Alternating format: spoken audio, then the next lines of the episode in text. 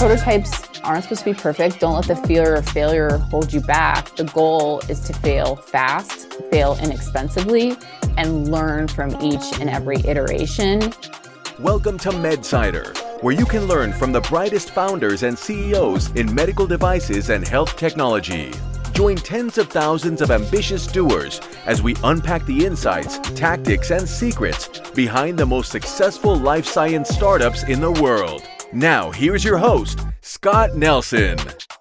Hey everyone, it's Scott. This MedSider interview, I sat down with Mara McFadden, CEO of Endolumik. Mara graduated as a mechanical engineer from the University of California, Berkeley. She further developed her business acumen during her MBA at Carnegie Mellon, and later on working with renowned healthcare companies such as J&J and Philips. Mara co-founded Endolumik, a developer of an innovative fluorescence-guided gastric calibration system. Here are a few of the key things that we discussed in this conversation. First, fail fast, fail often, and fail inexpensively. Don't obsess about perfection during the prototyping phase. Your first iterations are bound to have flaws, but there are also valuable lessons in each phase of testing. Second, the success of your startup greatly depends on what kind of culture you cultivate. Build a supportive, enthusiastic, and passionate environment with a customer oriented approach to everything you do. Third, you need to understand the numbers from the perspective of your investors when it comes to fundraising. Focus on capital partners who are comfortable and have experience in your industry. You'll save time and energy by making sure your investors align with your company's vision. Before we jump into this episode, I wanted to let you know that we just released the latest edition of MedSider Mentors Volume 3, which summarizes the key learnings from the most popular MedSider interviews over the last several months with folks like Jim Pursley, CEO of Hinge Health, Carol Burns, CEO of Cagent Vascular, and other leaders of some of the hottest startups of the space. Look, it's tough to listen or read every MedSider interview that comes out, even the best ones. But there are so many valuable lessons you can glean from the founders and CEOs that join our program. So that's why we decided to create MedSider Mentors. It's the easiest way for you to learn from the world's best medical device and health technology entrepreneurs in one central place. If you're interested in learning more, head over to medsiderradio.com forward slash mentors. Premium members get free access to all past and future volumes. If you're not a premium member yet, you should definitely consider signing up. In addition to every volume of MedSider Mentors, you'll get full access to the entire library of interviews dating back to 2010. This includes conversations with experts like Nadim Yared, CEO of CVRx, Renee Ryan, CEO of Cala Health, and so many others. Learn more by visiting medsiderradio.com forward slash mentors. All right, Mara, welcome to MedSider Radio. Looking forward to this uh, conversation. Thanks so much for having me, Scott. I provided a kind of a, a brief overview of your background, which I think is super interesting, especially um, a lot of your consumer centric kind of uh, experiences with various companies that, that we'll certainly get into. Um, but let's start there. Tell us, you know, without, you know, maybe in, in a couple minutes without, you know, going too far in depth, give us a, a high level sense of kind of your, your professional background leading up to uh, um, your, your current role as CEO of, uh, of Endolumik. Absolutely. Thanks so much for the opportunity. I have had a long career, mostly in the medical device industry, but as you mentioned, I've taken some um, side tracks through consumer tech as well. But I started off my career actually as a mechanical engineer. I went to Cal Berkeley, got my engineering degree, and was honestly incredibly lucky to stumble into Johnson and Johnson they had a really cool program when I was graduating called the Gold Program or Global Operations Leadership Development, where it was a rotational program. You got to see a bunch of different parts of the business. And um, I learned so much there. But I landed within what was at the time their Cordis division. So I was manufacturing endovascular stents, uh, doing design and manufacturing engineering with Johnson and Johnson for many years which was phenomenal experience to that I've actually had to apply recently today as a founder of you know writing specifications, developing manufacturing processes. Um, it was a really solid foundation in that. But after I kind of grew in my career and realized I wanted to have more of a strategic insight in products as well, I went to get my MBA at Carnegie Mellon University Tepper School of Business and went to Philips Healthcare after I graduated into a product management role. And I don't know about you, but I think product management is one of the most fun jobs out there. I loved being a product manager. Um, I was with them for many years. I got to manage a big global P&L in their um, home life support ventil- ventilation business unit. I got to launch a bunch of products, really learn, you know, the blocking and tackling of go to market with medical devices And while I really, really loved my experience there, after I'd been there about four or five years, a local here in Pittsburgh, Pennsylvania, consumer robotics technology for moms reached out and recruited me away. And I think at any other time in my life, I would have been, look, I'm a medical device person, not attractive, but I had just given birth to my first child. They made juvenile products, you know, strollers, swings, that sort of thing. So it was kind of a perfect fit. So I jumped in with them. They were a pretty early stage startup at the time. They had just raised, uh, I can't remember if it was their Series B or Series C round of financing. And I got my first taste of the startup world and hmm. entrepreneurship. Mm. So I got to build up their product management group, launch a bunch of products, learn more about the consumer facing market. And it was so much fun. But after a few years, I have to say, I really did miss the med tech world. There's something about knowing the products you're making are headed out into the world to save lives and really kind of do some good in the world that I missed. So after a few years with them, I returned to the medical device space. I worked with a few small startups doing advising. I was working with a medtech incubator, and that's where I met my co-founder and Endolumik was born. Awesome, awesome overview. Yeah. And and yeah, four moms, yeah, we've uh, purchased a few products from oh, for moms in the past. I remember this was probably like 10 years ago. I remember seeing like like videos, like the product demo videos online. It was like that phenomenal. Like they always had done like did an amazing job of like product demos. And I'm not sure if you were you were responsible for some of those, but uh yeah, it was uh yeah, great, great, great brand. In fact, when we first started um building Juve, which is technically a, a, class two device that we commercialized, but it was very consumer oriented, uh-huh. um, kind of positioning and commercialization strategy uh, used a lot of that, you know, you, those videos for, you know, as inspiration. Yeah. So, oh, um, that's such a nice compliment. Thank oh, you yeah. so much. Um, that was, of course, not all me. We had a big, amazing marketing team of four moms. We call those our wow videos. And I do yeah. think that was something that we did really well. We were pretty great at communicating the features and benefits of the product and how they connected to kind of the emotional needs of a parent. Mm-hmm. Uh, I think that was a strength of four moms of kind of telling that story and, and keeping the brand identity alive but yeah, we made some really wonderful products and launched them, and there was some incredible marketing team members there. yeah, sure. no doubt. I, I, actually think it's something that um, a lot of device companies, even though maybe you're marketing and selling to to physicians or clinicians in general, like there's a lot of those consumer oriented elements that that often are, are just underappreciated and, mis- and misunderstood and, and, aren't taken full advantage of when pulling over uh, in, into kind of that B2B kind of uh, channel. So yeah, maybe we'll have a chance to get into that in, in more detail. But um, quick comment regarding your you, you, know when you went to Philips and you know your product management role. I totally agree. I mean that was one of the first roles that I had coming in house at Covidien at the time, and it's like you're the GM of like a, a you know a product or a product portfolio, and it, it's so the experience is is invaluable. Uh, uh you know to Absolutely. get your hands wet in so many different sort of functional functional areas, especially if there's like an upstream and downstream component to it, uh, to the role. So yeah, I mean, couldn't couldn't agree more. And if if you're listening to this and maybe debating on making that move, even if it means a little bit less money, highly, highly encourage it, can encourage you to do it if, if you can Absolutely. make it. Absolutely. Yeah. Make, particularly if yeah. you want to get entrepreneurship. I think PM is such a great training ground for future entrepreneurs. It's where I learned a lot of things that I've carried forward into my uh, entrepreneurial experience. Totally, totally. Yeah. So Endolumik. So the website Endolumik, E N D O L U M I K, uh, mm-hmm. endolumik.com. It's a great website, actually. I can tell that you're uh, you've maybe got uh, some some consumer marketing chops because it's uh, it, it's, Thank it's you. really it's really nicely done. But that's the website. If you're interested in learning more about uh, about the technology, we'll certainly link to it in the in the full uh, summary piece on MedSider. But Endolumik is the site. Give us a sense for what what this uh, what this device is, and kind of a little bit more about the the origin story of the technology, and then we'll then we'll kind of step inside the uh, the MedSider time machine, as I like to call it, and kind of kind of go back go back in time and learn learn a little bit more about uh, you know the your your learnings over your career and and especially building Endolumik. But let's start with the what you're doing now uh, and what what it does and sort of how this idea came to be. Okay, perfect. Sure. So Endolumik, our first product that we're launching is a gastric calibration tube, and that's a device that uses near infrared light to improve visualization during minimally invasive surgeries in the GI tract. So at its core, it's an orogastric tube with integrated suction.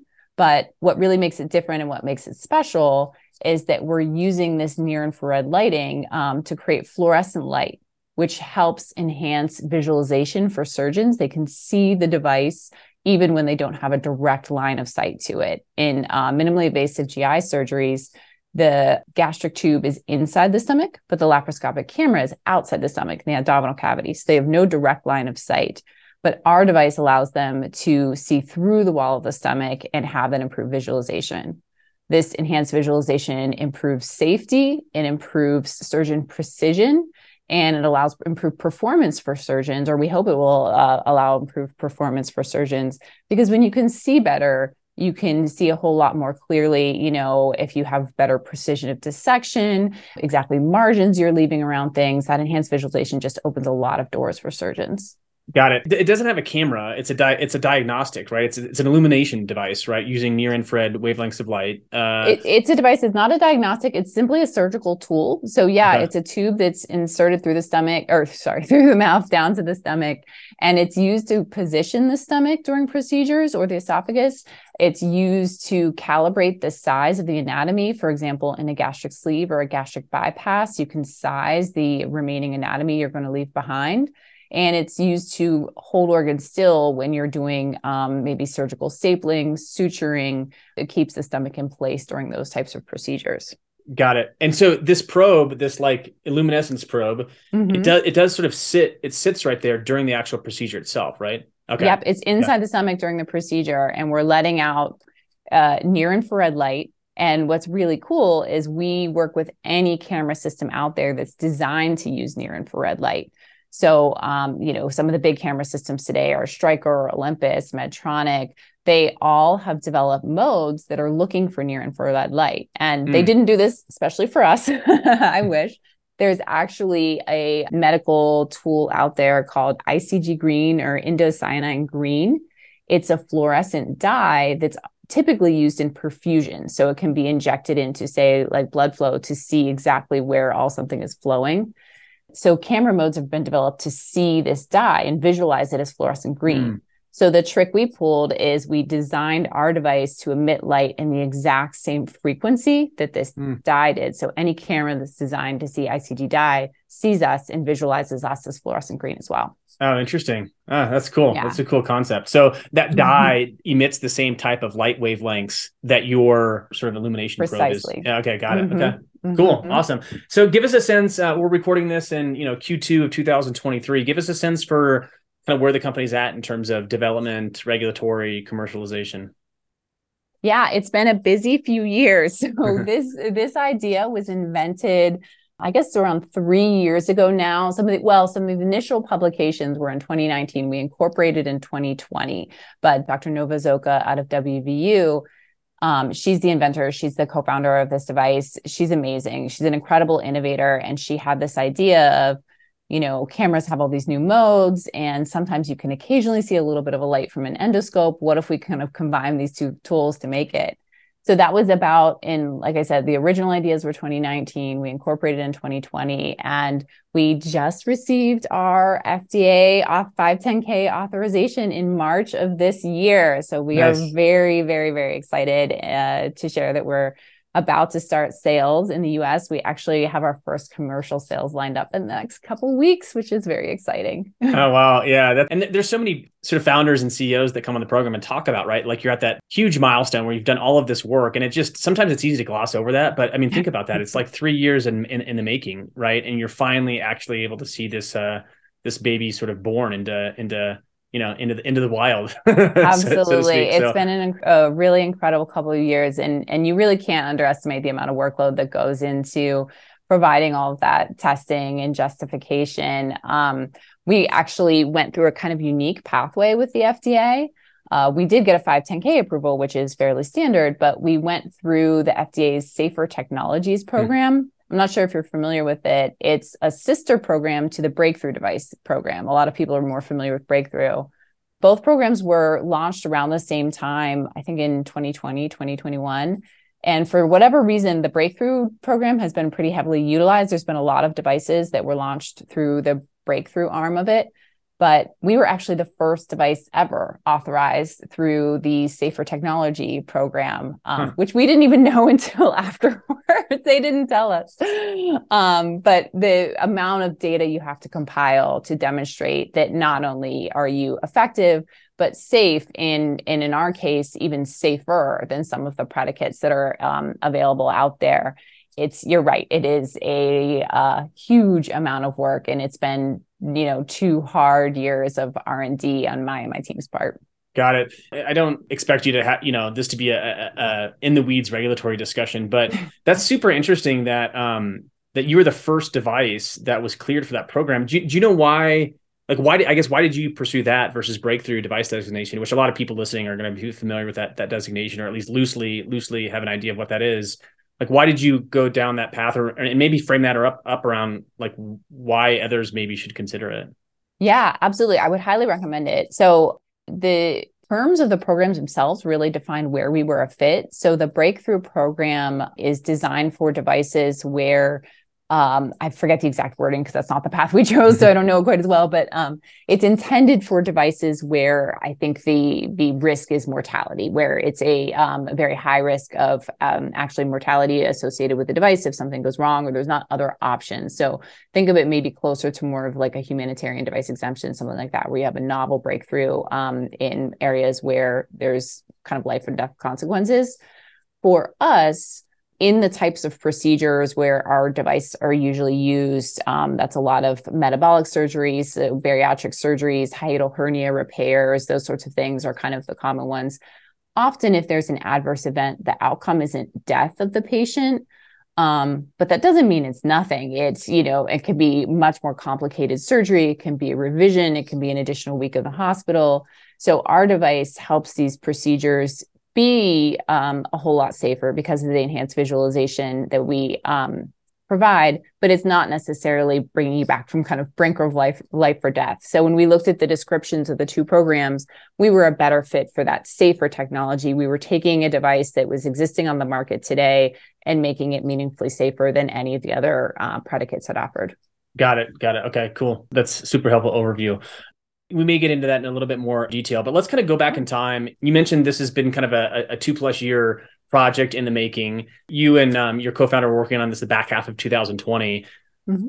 Take us back to kind of those early alpha and beta prototypes. You know, what were there a couple key lessons that that you learned kind of looking back um, at that time period because it's so crucial for you know any founder or ceo in those early stages to be to be really capital efficient right as they iterate through these various designs and so couple things that come to mind that that uh, that you learned through that process Absolutely. Yes. Um, capital efficiency was wildly important to us. Um, you know, I think we'll probably talk about fundraising later, but it can mm. be a real challenge to um, fundraise. So we wanted to make sure that every dollar we spent was tied to a meaningful milestone.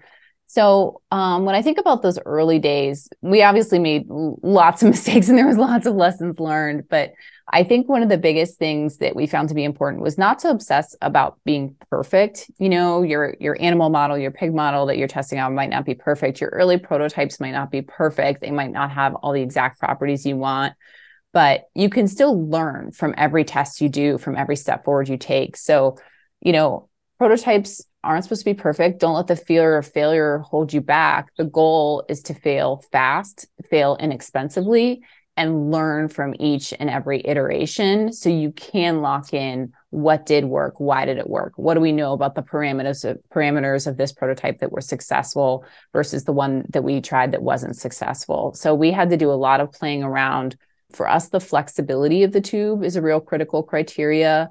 It needs to be soft and flexible enough to easily navigate down the GI tract, but not too soft and flexible that you're trying to kind of maneuver a noodle. You know, it needs mm-hmm. to have mm-hmm. a certain amount of firmness to it.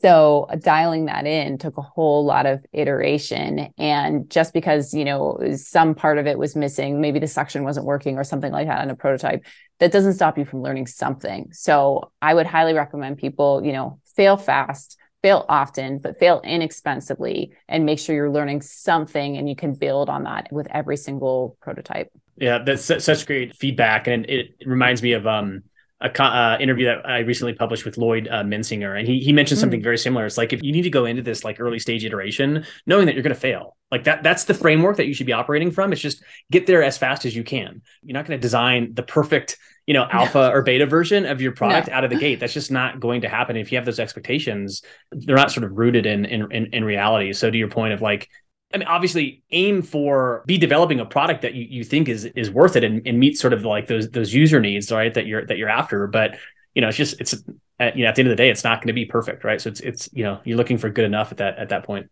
exactly. Yeah. Also, this isn't you know the fun part of r&d but gathering and documenting the heck out of your requirements so mm-hmm. you have a really clear definition of what good looks like and you mm-hmm. can remember later on why you changed this thing from 6.7 to 6.4 because it'll come back and bite you if you don't know why all those things it really helps everything down the road go better if you have a clear description of exactly what the jobs the product needs to do why it needs to do them and what good performance looks like in each of those jobs. Yeah, it's, it's, it's so funny. You'll you'll be six months down the road and you'll be mm-hmm. looking back at like a design change. You're like, why why why did we do that again? Uh, exactly. it, it speaks. You know, I mean, I think most people that listen to these interviews are aware of like the kind of um, I guess abundance of documentation that's that's required right when developing a, a device but you know there, there's a reason for that you know and if you're mm-hmm. not documenting uh, everything correctly and I speak to even even a, a, recent project that I've been involved with. It's like if things aren't documented appropriately, it makes it difficult. You know, there's no doubt about that. So let, let's transition a little bit back to Four Moms. Right, mm-hmm. we talked about that at the outset of this interview. Um, for those familiar, definitely I, I, encourage you to go check out the site just to get a sense for like the you know the, the product family that that Mara was working on during her time there. But mm-hmm. um, great consumer brand. When you think about your experiences at, at Four Moms, were there a few things that you sort of have, have brought into in, into Lumic? You know, from that whether it's product development, whether it's just downstream marketing, upstream marketing. Um, what what you know, were there a few things that you've you've incorporated into what you're doing now in, into? Yeah, absolutely. Um, Four Moms was a really formative experience for sure, and and you're right. They did an amazing job building a really strong brand there. And I think probably one of the biggest things I learned from that consumer experience was how important it is to follow the voice of customer. It can get so tempting to think that you know that you stop checking in mm-hmm. with your end users and um, you know your customers and i think the missteps we ever had at four moms were all due to times where we got a little overconfident that we knew what people wanted and didn't go back and trust the market data and do thorough voice of customer testing. So that's something that's really been kind of hammered into me the hard way is how important that is of, of listening to your customers and knowing your market um, in terms of how to talk to them and, and position things. But the other thing I took away from there was really about culture, team, and people. We had a really incredible team of, you know, young, passionate, enthusiastic people at Four Moms, particularly in the early startup days. It was a really fun environment where people were giving their discretionary time, giving their discretionary effort, and really felt like we were building something special. And so that's something that really, particularly as you know, being an entrepreneur is more of a not solo endeavor, but a small team endeavor. I've really thought about as we're starting to grow, as I'm hiring people onto Endolumik to support the commercial launch as we're growing, how I can build a culture that feels you know fun and enthusiastic and supportive and we're we're still far away from you know we don't need a big office or anything like that yet mm-hmm. but that's definitely something that I kept in mind that was a big part of that company in its early days uh, I, often um and I've made this comment before on with in other interviews. If you're um if you think that sounds cliche, right? The importance of culture and team, you haven't made the mistake of not focusing on that, right? And then and then seeing the fruit or reaping, right? Uh, what what you sort of sowed and not and not making it a, it, a focal area because it, it, can be if you don't have the right culture and you're not sort of uh slow to hire and sort of quick to quick to fire, like that often uh almost always, uh, if not often, will will not uh, equate to you know a lot of a lot of success, or at the very least, is going to create a ton of a ton of challenges as you as you scale and grow. But kind of circling back around to your your your point earlier about uh, voice of customer, that's one of the things I love about direct to consumer businesses, right? Regardless of kind of the category, the vertical, you're so close to the customer, right? And there's so many different like um, sort of tactics that are really interesting to be able to to to, to learn the, those those insights um, mm-hmm. and and and and let those fuel sort of like you know other other efforts, right? Whether it's you know product development, whether it's you know marketing, performance marketing efforts, et cetera. And that's one of the things that often is is is is is difficult in the world of devices is you've got this sort of this this gap between you know r&d and kind of product marketing and then the end the end user which is oftentimes the the, the phys- physician or clinician. And um, one of the things that I, I, I still to this day think is underappreciated um, is voice of sales right? Because your your sales team is often that's the bridge right? That's your that's your bridge from sort of in-house to you know your external customers. And so many times we're you know we're not when I say we, it's it's anyone in the device space is not is not utilizing your sales team to the fullest extent possible, right? Because they're they're the ones that are closest to your end users, and if you're not if you're not sort of pulling your, your your sales team on a consistent basis, I think there's a lot of information and a lot of a lot of pertinent uh, you know value that uh, you know that you're just you're, you're missing out on if you're not if you're not doing that. Would would you kind of agree agree with that? Oh, absolutely. I couldn't agree more. And I think you're you're making a really valuable point about how there is a lot that can translate from the consumer space and the device space, not only from from that relationship that you have between your salespeople and that they get to know the customers really well. Mm-hmm but I've had people say, you know, oh, voice of customer, it, it's it doesn't matter as much, or market segmentation doesn't matter that much within med device. And I couldn't disagree more. For example, for every product, you always need to find your champions. You always need to find your people who are going to be your beachhead and be your evangelists and help drive your launch forward like in surgery there's always going to be some surgeons or hospitals that are resistant to change particularly if they hear a message about safety that feels like that applies to somebody else that's not for them. And what we've really found a lot of traction with is focusing on surgeons and hospitals who are inspired to think about the potential of tools like digital surgery, augmented reality during surgery, which, you know, Endolumik isn't all the way to augmented reality, but we're we're really advancing the field of digital surgery and what what new things surgeons can see with digital tools during an operation. And finding those institutions surgeons that want to be part of that future and ex- are excited about kind of seeing what that future holds for them they're the people who are going to be champions who are going to you know get up on a podium and talk about your device. And i think it's a, a common failure to just kind of chase the biggest name and not think about people who are actually um, inspired of and really see the vision of what you're trying to achieve with your device. And we're so excited about Endolumik to be on the, I think we're on the kind of forefront of a wave of digital surgical tools. And we're one of the first ones out there, and we're using relatively low tech technology to do it. But in five years, I think you're going to see all these new digital digital surgical tools out there, and I'm excited to be kind of part of that revolution. And I want to work with the surgeons that see that coming. Hey there, it's Scott, and thanks for listening in so far. The rest of this conversation is only available via our private podcast for MedSider Premium members. If you're not a premium member yet, you should definitely consider signing up.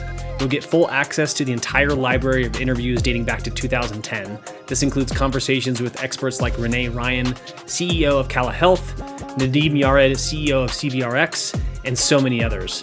As a premium member, you'll get to join live interviews with these incredible medical device and health technology entrepreneurs. In addition, you'll get a copy of every volume of MedSider Mentors at no additional cost. To learn more, head over to medsiderradio.com forward slash premium. Again, that's medsiderradio.com forward slash premium.